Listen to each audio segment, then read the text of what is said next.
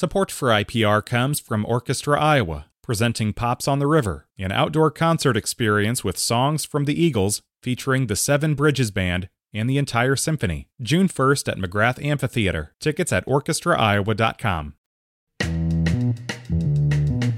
Today is Monday. It is the 15th of August. This is Here First from IPR News. I'm Michael Leland.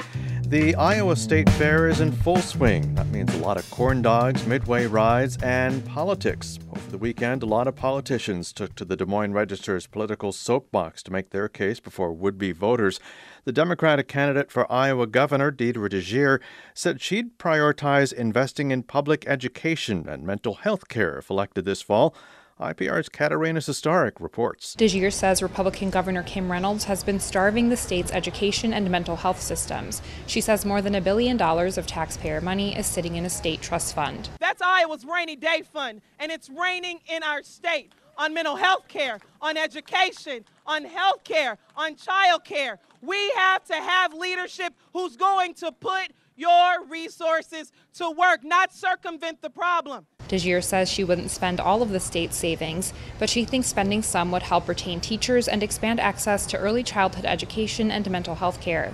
She made her comments Saturday at the Des Moines Register political soapbox at the Iowa State Fair. Republican Cong- congressional candidate Zach Nunn says his priority is to push for more tax cuts in Washington for Iowans.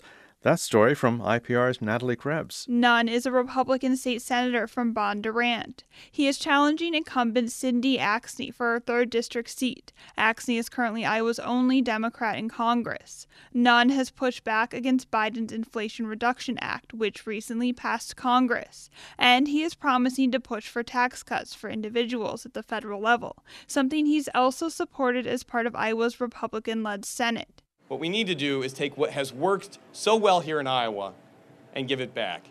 Give back your tax money and watch what happens with the economy, just like here in Iowa. Nunn made his comments Saturday at the Des Moines Register political soapbox at the Iowa State Fair. Axne is scheduled to speak at the soapbox on Wednesday. The Republican candidate for Attorney General Brenna Bird says she'll defend Iowans against what she calls federal overreach by the Biden administration.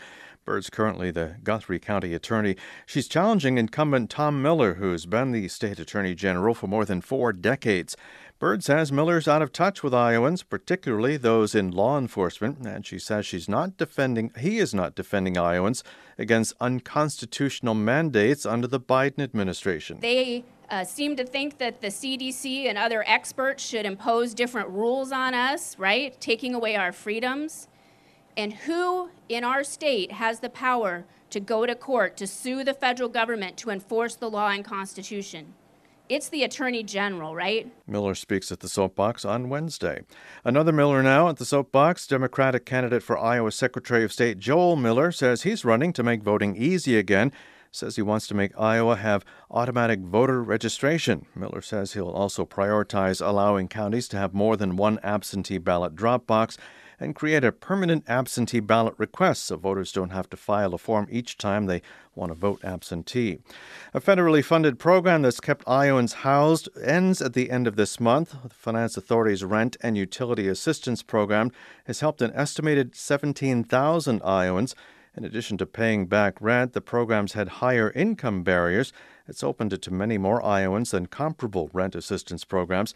Johnson County Director of Social Services Lynette Jacoby says the challenge will be finding programs that can fill that gap. We know, though, at the local level that there isn't funding. Um, we we can't fill a gap of um, you know three hundred fifty thousand dollars a month in rental assistance. Jacoby says the program's $170 million impact was not just for residents, but also landlords who would have lost income from empty units or the eviction process. It's here first from IPR News. I'm Michael Leland.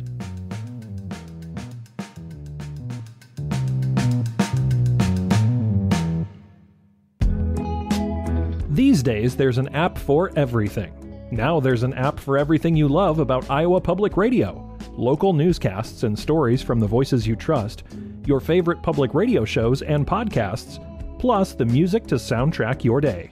You can have it all in the IPR app. Find it in app stores or at ipr.org/app.